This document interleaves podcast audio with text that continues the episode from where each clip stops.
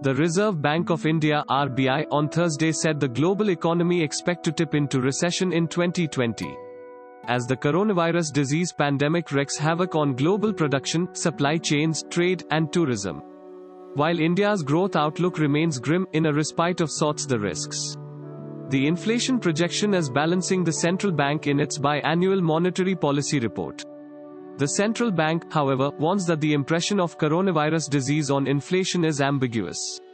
With a possible decline in food prices likely to offset by potential cost push increases in prices of non-food items due to supply disruptions. Thanks for listening to the latest news Suno. Be sure to visit latestnewsuno.com to join the conversation, access the show notes, and discover our fantastic bonus content.